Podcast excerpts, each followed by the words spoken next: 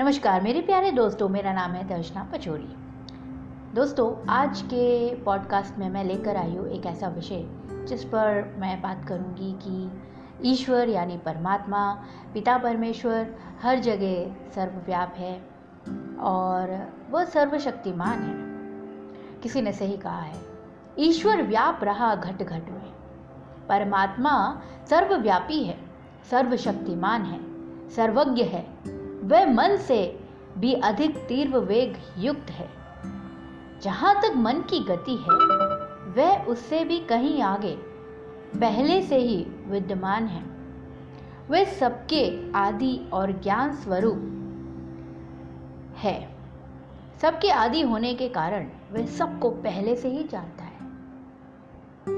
जो परमात्मा सर्वज्ञ है, सर्वव्यापी है वे हमारे अच्छे, बुरे, शुभ, अशुभ, पाप, पुण्य आदि सभी प्रकार के कर्मों के साक्षी भी होते हैं। हमें लगता है कि जैसे हमें तो कोई देख नहीं रहा है तो क्यों ना इस काम को कर लिया जाए, जो भले से गलत क्यों ना हो। ये भ्रम पालना गलत है।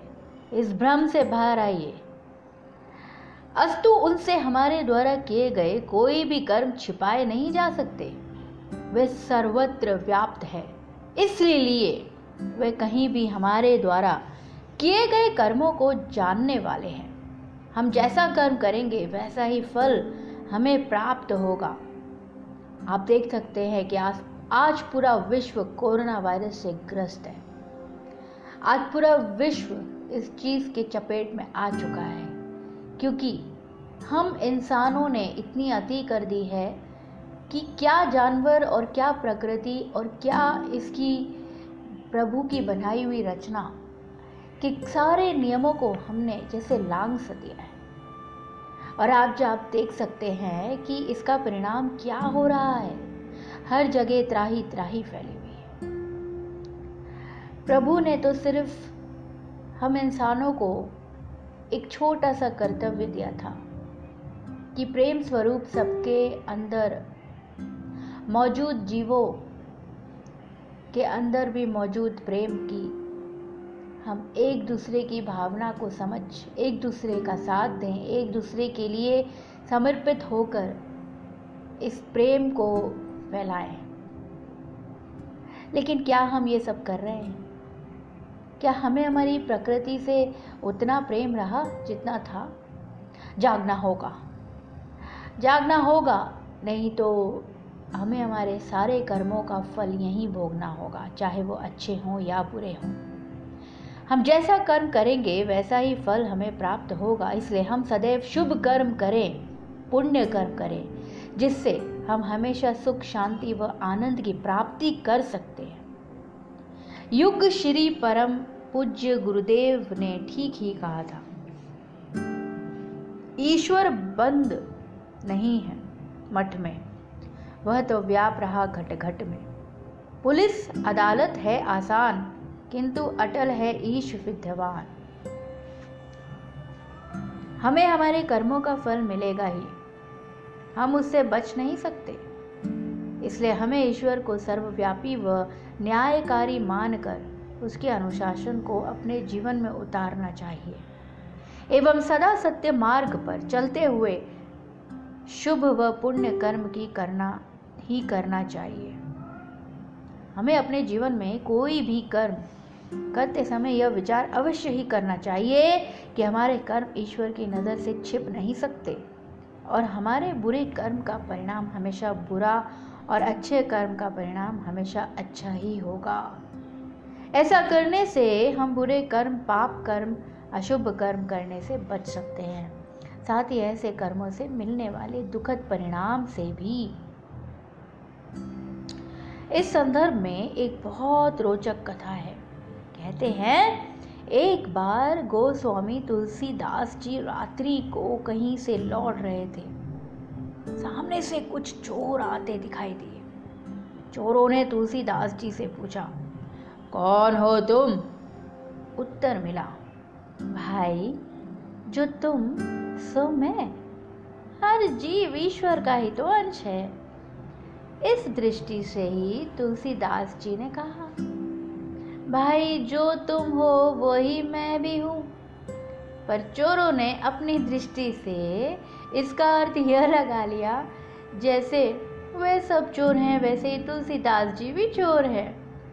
अस्तु चोरों ने तुलसीदास जी को भी चोर मानते हुए कहा, मालूम होता है, तुम अभी नए निकले हो। चलो तुम भी हमारे साथ चलो और चोरी करने में हमारा साथ दो। तुलसीदास जी तैयार हो गए। वे भी चोरों के साथ चल दिए। चोरों ने अंधेरी रात में एक घर में घुसकर चोरी करना शुरू कर दिया। कीमती सामान, जेवरात आदि चीज़ें खंगालनी शुरू कर दी और तुलसी जी से कहा कि तुम दरवाजे के बाहर खड़े रहो। अगर कोई आता जाता दिखाई दे तो हमें सावधान कर देना, खबर दे देना, जिससे कि हम पकड़े ना जा सके। चोरों ने अंदर जाकर सामान खंगालना शुरू किया कि तभी तुलसीदास जी ने अपनी झोली से शंख निकाला और उसे ज़ोर ज़ोर से बजाना शुरू कर दिया। चोरों ने शंख की आवाज़ सुनी और डर कर बाहर निकले। बाहर आकर देखा, वहाँ कोई भी नहीं था। सिर्फ़ तुलसीदास जी अपने हाथ में शंख लिए खड़े थे। चोर तुलसीदास जी को खींचकर घर के अंदर ले आए और पूछा उनसे, आसपास तो कोई है ही नहीं, फिर तुमने शंख क्यों बजाया? तुलसीदास जी बोले आपने ही तो कहा था कि जब कोई दिखाई दे तो खबर कर देना तो मैंने वही तो काम किया भाई। जब मैंने चारों तरफ़ देखा तो मुझे सर्वत्र प्रभु श्री राम दिखाई दिए। सो मैंने सोचा कि आप लोगों को उन्होंने चोरी करते हुए अवश्य ही देख लिया है। और फिर चोरी करना तो पाप है ना? इसलिए प्रभु श्री राम आपको अवश्य ही दंड देंगे। इसलिए मैंने आप लोगों को सावधान करना उचित समझा। और इस हेतु ही मैंने शंख बजाया। मगर प्रभु श्री रामचंद्र जी तुम्हें कहाँ दिखाई दिए? चोरों ने पूछा। तुलसी जी ने प्रेम से बोला, भगवान का वास कहाँ नहीं है? वह तो सर्वज्ञ है, सर्वव्यापी है, अंतर्यामी है और उनका सब जगह वास है। मुझे तो इस संसार में वे सब तरफ़ ही विराजमान दिखाई दे रहे हैं। तब वे किस स्थान पर दिखाई दिए? यह मैं कैसे बताऊँ? चोरों ने जब यह सब सुना तो वे समझ गए कि ये तुलसी कोई चोर नहीं है। ये तो कोई परमात्मा का दूत है। ये तो महात्मा है। महात्मा कभी झूठ नहीं बोलते। अब तक तो हम लोगों ने न जाने कितने पाप कर्म, कितनी चोरियाँ की हैं। फिर तो भगवान ने हमें बार बार ऐसा करते हुए हमेशा ही देखा होगा। उन चारों को अपने किए कर्मों पर घोर पश्चाताप हुआ। वे सभी तुलसीदास जी के चरणों में गिर पड़े और बोले, हे महात्मन, आपने आज हमारी आँखें खोल दी। आज से हम कभी भी चोरी जैसे बुरे कर्म नहीं करेंगे। वे सभी चोरी करना छोड़कर सच्चे मार्ग ईश्वर के मार्ग पर चल पड़े। वे सभी तुलसीदास जी के शिष्य बन गए और ईश्वर की भक्ति करने लगे। ईश्वर को घट घट उपस्थित मानने से जीवन यूँ ही बदल जाता है, दोस्तों। इसे समझना कि भाई, मंदिर में या मस्जिद में या गिरजाघर में या गुरुद्वारे में हमने भगवान को कहीं पे कैद कर दिया, ये गलत है? मंदिर और ऐसे धर्म स्थानों में भगवान थोड़ी होते, भगवान तो कण कण में शामिल है। हर पल शामिल है, हर क्षण हमारे साथ है। बस हमें इस भ्रम से दूर एक सच्ची आस्था और विश्वास को अपने अंदर कायम करना है। मेरे प्यारे दोस्तों, आप सुन रहे हैं दर्शना पचोरी को, और आप मेरे और भी मोटिवेशनल लेक्चर्स मेरे यूट्यूब चैनल पे जाकर वॉच कर सकते हैं। जहाँ मैंने बहुत सारी ऐसी बातें कही हैं जो हो सकता है आपके जीवन में कहीं ना कहीं आपके लिए फ़ायदेमंद हो। सो so, अभी जाए यूट्यूब सर्च बार पे। मेरा नाम टाइप करें दर्शना पचोरी।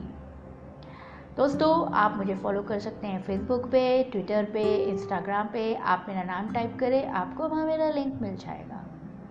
तो दोस्तों अगर आपको ये पॉडकास्ट पसंद आए तो प्लीज़ इसे शेयर करें। और आज के इस बहुत ही शुभ पर्व पर यानी कि रामनवमी पर मैं एक ही संदेश आप सबको देना चाहूँगी कि ईश्वर आप सबकी रक्षा करें। ईश्वर आप सबको सही रास्ता दिखाएँ। आप सबको बहुत बहुत रामनवमी की शुभकामनाएँ। धन्यवाद।